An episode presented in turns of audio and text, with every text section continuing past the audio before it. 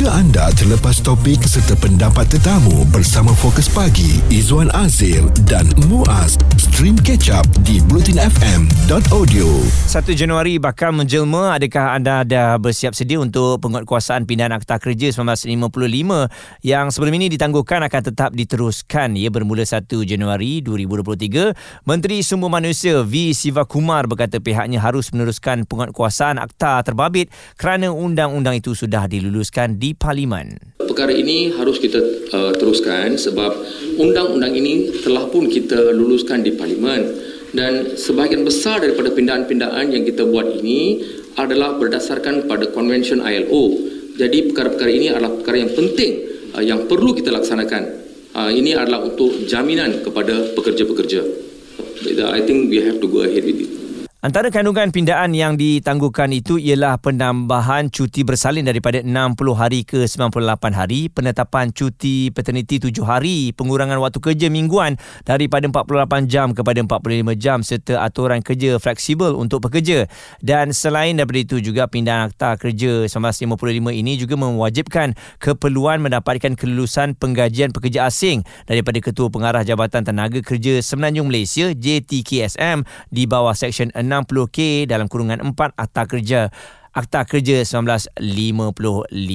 Dan uh, paling terbaru, kerajaan memutuskan untuk menangguhkan pelaksanaan kuat kuasa gaji minimum 1,500 yang membabitkan majikan yang mempunyai pekerja kurang 5 orang dari 1 Januari sepatutnya kepada 1 Julai pada tahun depan. ya. Dan Menteri Sumber Manusia V. Sivakumar berkata penangguhan selama 6 bulan itu dibuat setelah kerajaan mengambil kira pandangan pelbagai pihak berkepentingan berikutan negara dijangka menghadapi cabaran ekonomi serta keuangan pada tahun hadapan ya. Jadi mungkin ini juga akan menjadi satu uh, ketidakpuashatian tetapi ialah berdasarkan pemantauan dan juga perbincangan itulah yang terpaksa dilaksanakan. Mungkin kalau lima orang pekerja dalam sesebuah syarikat itu apabila gaji minimumnya 1500 akan meningkatkan kos kepada syarikat tersebut ya. Tapi 1500 saya rasa dalam keadaan sekarang ini memang wajiblah diberikan sebab kos semua dah naik. Anda bayangkan kalau masih lagi 1200 saya dapat rasakan memang susah untuk kita nak survive dalam keadaan uh, sekarang ni. Terutamanya apabila kita hidup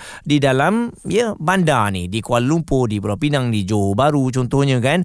Memang sangat-sangat tak cukup kerana kalau tengok harga makanan pun semuanya terpaksa dinaikkan kerana orang yang meniaga pun barangnya sudah mahal. Jadi isu ini akan kita uh, kongsikan bersama mengenai penguatkuasaan pindahan Akta Kerja 1955 adakah ianya bagus kepada pekerja dan ianya memberikan kesan yang tak baik juga kepada kepada majikan. Izwan Azir dan Muaz di Catch Up Politin FM. Pertengahan minggu hari Rabu hari ini, Akta Pekerja bermula 1 Januari 2023 pindaan yang telah pun uh, dipersetujui meliputi pengurangan tempoh waktu bekerja daripada 48 jam kepada 45 jam seminggu, penambahan cuti bersalin daripada 60 hari kepada 98 hari, cuti paternity dinaikkan daripada 3 hari kepada 7 hari dan larangan diskriminasi dalam pekerjaan pindaan ya. Jadi mungkin kalau dilihat uh, penguatkuasaan pindaan ini menyenangkan ya dan juga mengembirakan para pekerja. Tapi kita tak tahu dalam uh, ataupun di sudut uh, majikan pastinya akan ada penambahan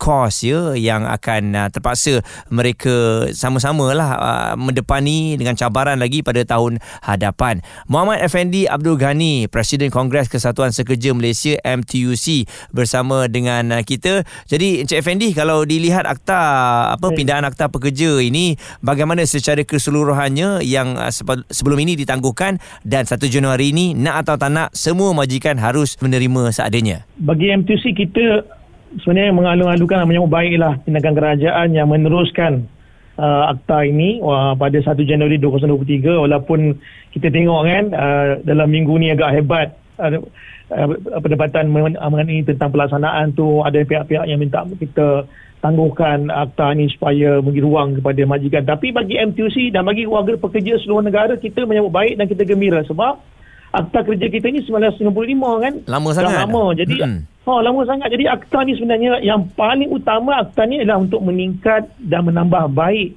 perlindungan dan kebijakan golongan pekerja dalam negara kita. Memastikan pertukaran undang-undang buruh dalam negara kita ini selari dengan standard antarabangsa yang digariskan oleh Pertubuhan uh, Buruh Antarabangsa. Ha, itu kita lihat benda itu seperti inline lah benda tu dengan dengan perburuan antarabangsa. dan yang paling-paling kita tengok hari ini sejak hari ini kalau memudahkan negara kita untuk merundingkan perjanjian-perjanjian perdagangan yang pada ketika ini kerap memasukkan fasa berhubung tentang standard minimum pemburuhan sebagai salah satu uh, daripada tema perjanjian yang perlu negara kita patuhi. Ya, itu antara yang yang terlihat dia objektif pindaan tu dibuat. Hmm. Okey dan uh, dari segi majikan pula bagaimana agaknya Cik Fendi kalau ada yang tidak mahu mengikut uh, apa pindaan akta kerja ini. Maksudnya uh, masih lagi meneruskan dengan akta yang lama. Sebenarnya majikan tidak terkecuali untuk orang kata baik-baik dia kena lak, lak, laksanakan sebab akta ini telah digezetkan dan telah dikuatkuasakan maka itu jika mana-mana majikan yang enggan mematuhi akta ini, enggan uh, mengikuti akta ini, maka mereka boleh diambil tindakan undang-undang oleh kerajaan. Hmm. Okey. Dan uh, selain daripada itu juga semalam uh, turut diberitahu mengenai gaji minimum 1500 ini uh, terpaksa ditangguhkan yeah. dulu untuk um, syarikat yang mempunyai lima orang pekerja. Sebenarnya tindakan tu bagi MCC sangat mengecewakan semua pekerja negara kita terutamanya mereka yang bekerja di PKS yang yang rata-rata di kalangan mereka ni adalah B40.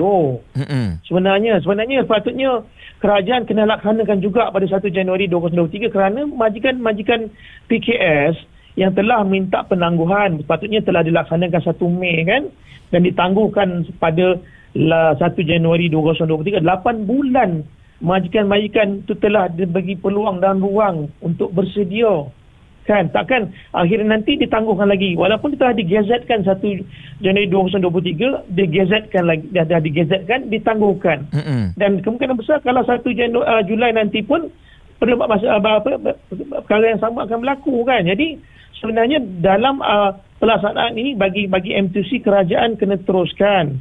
Kerana sekiranya uh, ia diteruskan tidak akan berlaku diskriminasi dalam dalam dalam negara kita di mana pekerja-pekerja akan ada dua gaji 1500 dengan 1200 mm-hmm. dan yang paling paling kita lihat di sini pekerja-pekerja PKS pun dia orang bayar uh, membayar minyak harga yang sama cost of living sama kan? Mm-hmm. nasi lemak pun sama harganya dengan harga kita kan? Jadi apa bezanya kan yeah. ini yang kita lihat uh, kerajaan perlu bantu jugalah dalam keadaan ini untuk memastikan supaya uh, gaji minima ini dilaksanakan sepenuhnya pada 1 Januari 2023 ni. Okey, Encik Fendi akan terus bersama dengan kita lagi bagi membincangkan isu ini.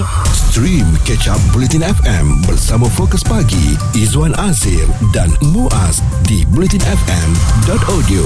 Semua pekerja-pekerja ya yang memang ikhlas bekerja sekuat hati sebaik mungkin nak dapat gaji yang uh, makin lama makin tinggilah kan oleh kerana uh, kos sara hidup kita juga makin tinggi sambil dengarkan Fokus Pagi Bulletin FM itu yang kita bincangkan bersama mengenai penguatkuasaan pindahan akta kerja 1955 yang pastinya menjadi tumpuan adalah dari segi gaji minimum 1500 uh, tempoh waktu bekerja daripada 48 jam kepada 45 jam seminggu dan juga penambahan cuti bersalin daripada 60 hari kepada 98 hari. Dan Encik Fendi Muhammad Ghani Presiden Kongres Kesatuan Sekerja Malaysia MTUC masih lagi bersama dengan kita Cik Fendi saya lihat di media sosial yeah. ada yang mula risau oleh kerana anak-anak muda ni bila mereka datang untuk interview kerja dia siap tanya lagi you ada cadangan tak nak kahwin pada tahun ini? You ada cadangan tak nak bersalin ataupun nak beranak pada uh, tahun ini? Kerana mereka tak nak berikan uh, 98 hari cuti tu sebenarnya. Jadi ini satu masalah juga kepada anak-anak muda yang nak mencari kerja ni. Setakat ni uh, nanti kita tengok lagi dah isu-isu macam ni sebab uh, 98 hari ini sebenarnya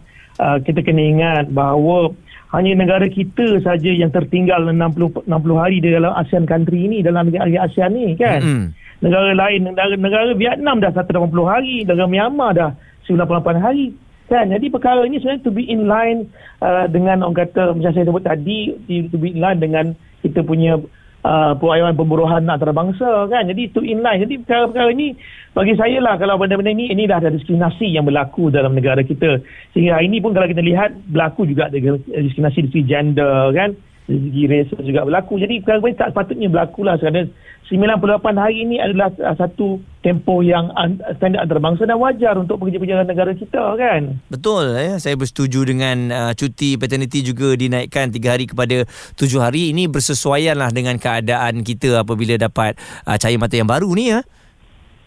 Kalau nak kalau kalau nak makluman Muaz kan untuk makluman Mm-mm. Muaz untuk cuti bersalin ni DG dalam negara kita dah laksanakan 6 bulan. Okey. IKEA 4 bulan. Kalau cerita tentang paternity untuk kaum bapa kan, kalau kita lihat IKEA dalam negara kita telah bagi kepada kaum bapa kan untuk kaum pekerja-pekerja lelaki yang isteri dia bersalin satu bulan. Mm-mm. Ha. Dah buat. Jadi bagi saya tujuh hari ni sepatutnya itu inline lah dan tujuh hari ni pun uh, untuk uh, dalam sektor swasta pun sebelum ni mana ada. Tak ada Okey. pun. Yang ada kerajaan saja. Jadi inilah kita nampak penjawab saja. Tapi, tapi Alhamdulillah kita telah dapat kes- kesamarataan tu untuk kaum uh, kaum bapa dapat tujuh hari. Bagi, bagi kita itu satu tindakan ataupun uh, keputusan yang wajar dan pindahan yang wajar dalam akta ni sebetulnya. Okey dan Cik Effendi tengok penguatkuasaan pindah Akta Kerja 1955 ni akan dilaksanakan cabaran yang bakal dihadapi pada tahun hadapan oleh sama ada majikan ataupun pekerja itu sendiri. cabaran dari segi bekerja biasalah kita kita kita harap kerajaan perlu membuat enforcement sebab negara kita ni banyak akta-akta yang baik tetapi kita gagal untuk buat penguasaan secara menyeluruh bukan tak buat buat tapi tak menyeluruh jadi macam gaji minima ada lagi masa sampai hari ini pun walaupun dia bukan PKS walaupun dia majikan yang yang yang bukan uh, yang yang kecil tetapi mereka tidak melaksanakan 1200 2500 Mm-mm. masih lagi 1200 kan Okey. macam kita punya pekerja cleaner kita, pekerja-pekerja uh, guard kita, masih ada berlaku lagi. Jadi apa kita dah harapan kita macam impact kepada pekerja kita rasa dalam dalam keadaan uh, menghadapi tahun 2023 ni berdasarkan kepada kita punya uh, pencapaian productivity yang dikeluarkan oleh uh, Jabatan Perangkat Bawah meningkat menunjukkan peningkatan. Dan kadar pengangguran kita menurun daripada 38 sekarang 35 3.6 jadi ini menunjukkan bahawa keberkesanan gaji minima itu menarik ramai apa kitanya warga negara kita untuk bekerja. Dan keberkesanan akta kerja ini lagi menarik minat mereka-mereka untuk bekerja. Ha, ini saya nampak lah. Mungkin bagi bagi majikan alasan mereka biasalah sejak kita kita laksanakan gaji minima pada tahun 2013 sampailah hari ini samalah alasan dia kan. Tak ada untung Tapi lah, kos saya naik lah. dalam keadaan tu Mm-mm. Ah, kita win-win lah. Mana menang pada pekerja, menang pada majikan, menang pada kerajaan. So inilah maksudnya kerajaan seperti mana kita menghadapi dalam pandemik sebelum ini membantu majikan-majikan yang nak survive, yang tak boleh survive. Okey. Kan untuk mengekalkan pekerjaan, untuk mengekalkan perniagaan dan juga masa di job security itu. Jadi inilah bantuan yang perlu bagikan kepada majikan-majikan. Tetapi Ah, benda tu tak- jangan jadi macam PSU dulu yang kita buat. Beribu majikan yang diambil tindakan mahkamah kerana menipu. Kan? Mm-mm. Jadi uh, tu sebab NTC kata benda ni perlu dijalankan. Dalam tempoh pelaksanaan akta ini ada mana ataupun gaji minima tentang gaji minima ni mana-mana majikan yang menghadapi masalah terutamanya PKS maka itu kerajaan wajar untuk membantu mereka untuk survive sebenarnya dan Okey. juga membantu kaum pekerja untuk mengekalkan pekerjaan. Encik Muhammad Effendi Abdul Ghani, Presiden Kongres Kesatuan Sekerja Malaysia MTUC memberikan respon mengenai penguatkuasaan pindah Akta Kerja 1955. Jika anda terlepas topik serta pendapat tetamu bersama Fokus Pagi, Izwan Azir dan Muaz, stream catch up di blutinfm.audio. Pindahan Akta Pekerja ya yang akan bermula pada 1 Januari 2023 yang sepatutnya dilaksanakan pada bulan September yang lalu. Dah dibawa kepada bulan Januari. Nak atau tak nak ya majikan kena terima hakikatnya bahawa antaranya pengurangan tempoh waktu bekerja juga penambahan cuti bersalin dan juga gaji minimum dinaikkan kepada 1500 ya kalau di pihak pekerja pastinya memberikan uh, sedikit uh, ketenangan lah ya. Dan juga mungkin dari segi perbelanjaan sekarang yang uh, dilihat semakin naik. Dan sekarang bersama dengan kita kita nak lihat pula dari uh, sudut uh, syarikat ya dari pandangan majikan bagaimana pula apabila pindahan akta ini dikuatkuasakan. Encik Ahmad Syakir Syahrum perunding bahagian sumber manusia Syakir HR Konsultansi bersama dengan kita pada waktu ini. Cik Syakir bagaimana agaknya penguatkuasaan yang bakal kita sama-sama um, lihat pada 1 Januari nanti?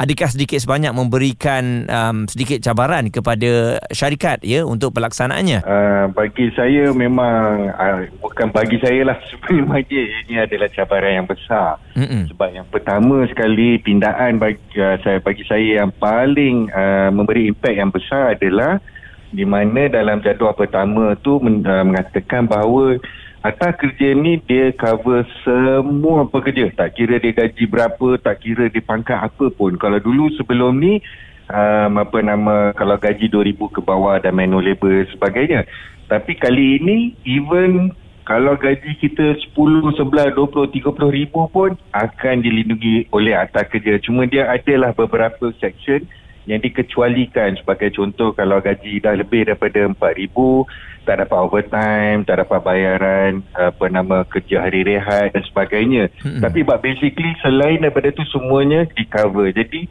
oleh sebab itu um, apa nama ilmu mengenai akta kerja ni dah jadi sangat penting kepada semua majikan kepada semua HR sebab uh, kalau dulu sebelum ni kita boleh macam lepas-lepaskan diri kan kali okay. ni uh, semua orang kena kena faham. Malahan sebenarnya bukan saja majikan dan pekerja eh uh, majikan dan HR pekerja sendiri pun kena faham apa uh, kandungan dalam uh, akta kerja ni.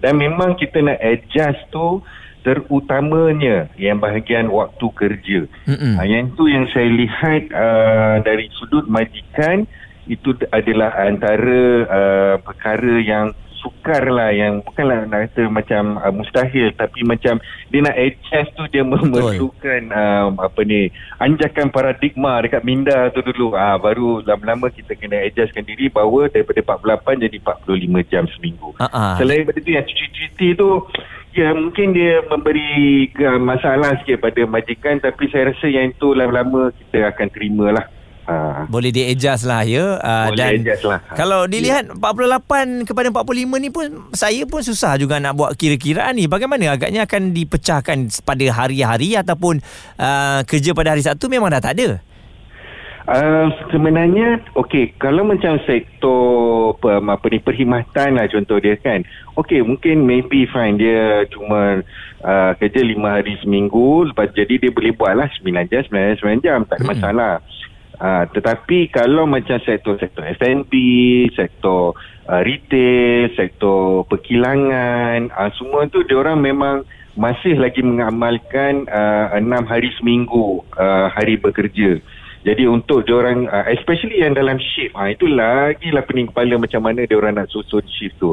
Tapi macam mana sekalipun Uh, yang penting adalah uh, dan dan apa yang saya dapati bahawa uh, berdasarkan saya punya pengamatan saya dapati mereka masih mengekalkan kebanyakan lah eh. Masih mengamalkan 48 jam tu.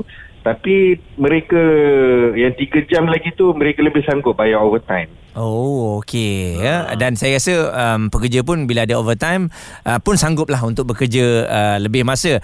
Cik Syakir akan bersama dengan kita lagi uh, sebab kita nak lihat dari segi peningkatan kos untuk pengoperasian sesebuah syarikat itu apabila pindahan ini dah dilaksanakan sama ada naik, pastinya naik lah tapi bagaimana uh, untuk menghadapinya. Kita akan bawakan Izwan Azir dan Muaz di Catch Up Politin FM. Penguatkuasaan pindahan Akta Kerja 1955 itu yang kita bincangkan hari ini. Kalau lihat pada tahunnya tahunnya 1955 memang dah terlampau lama sangat uh, dan ialah sesuatu yang baru tu apabila nak dimulakan pastinya akan uh, memberikan sedikit kebimbangan khususnya kepada majikan tapi kelegaan kepada pekerja-pekerja yang mungkin uh, sekarang ini uh, lebih uh, banyak ya tekanan ya uh, dan juga cabaran yang terpaksa dihadapi. Encik Ahmad Syakir Syahrum perunding bahagian sumber manusia Syakir HR Konsultansi masih lagi bersama dengan kita. Cik Syakir kalau dari segi kos pengoperasian menaikkan sesebuah syarikat itu kalau let's say lah gaji minimum dinaikkan kepada 1500 adakah ianya memberikan impak yang besar um, okey uh, isu gaji 1500 itu dah di apa nama dah dikuatkuasakan masa 1 Mei 2022 hari itu mm-hmm. Uh, cuma apa yang memberi impak yang paling besar pada kali ini dari segi kos saya bagi contoh eh katakanlah waktu kerja daripada 48 jam kita turunkan jadi 45 jam. Jadi sekarang ni kalau 3 jam tu majikan dia tak boleh nak ubah waktu kerja dia dan dia terpaksa bayar overtime. Kalau kita ambil contoh satu orang pekerja, katakanlah gaji dia RM3,000. Okey. Okay? Ha, ni belum saya guna kira RM4,000 ke apa sebab uh, dia punya pindahan kali ni gaji sampai RM4,000 pun boleh dapat overtime. Okey, okay, saya ambil RM3,000 kalau kita kira um, kalau siapa yang bergaji 3000 uh, dalam masa satu bulan majikan akan menanggung kos sebanyak untuk satu orang pekerja bergaji, uh, bergaji 3000 adalah RM280 itu baru satu orang mm-hmm. satu bulan. So kita imagine kalau dalam um, apa nama dalam satu bulan tu katakan ada 200 orang. Jadi kita kena kali 200 dan uh, kita kena ingat pula ini tak termasuk overtime overtime yang lain. Uh, ini hanya yang untuk 3 jam yang tambah.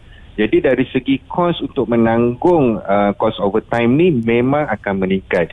Selain daripada itu saya uh, merasa bahawa yang kos untuk uh, apabila seorang pekerja wanita uh, pergi bersalin. Uh, daripada 60 hari dah jadi 98 hari. Dan 98 hari ini dilihat sebagai waktu yang agak um, panjang lah.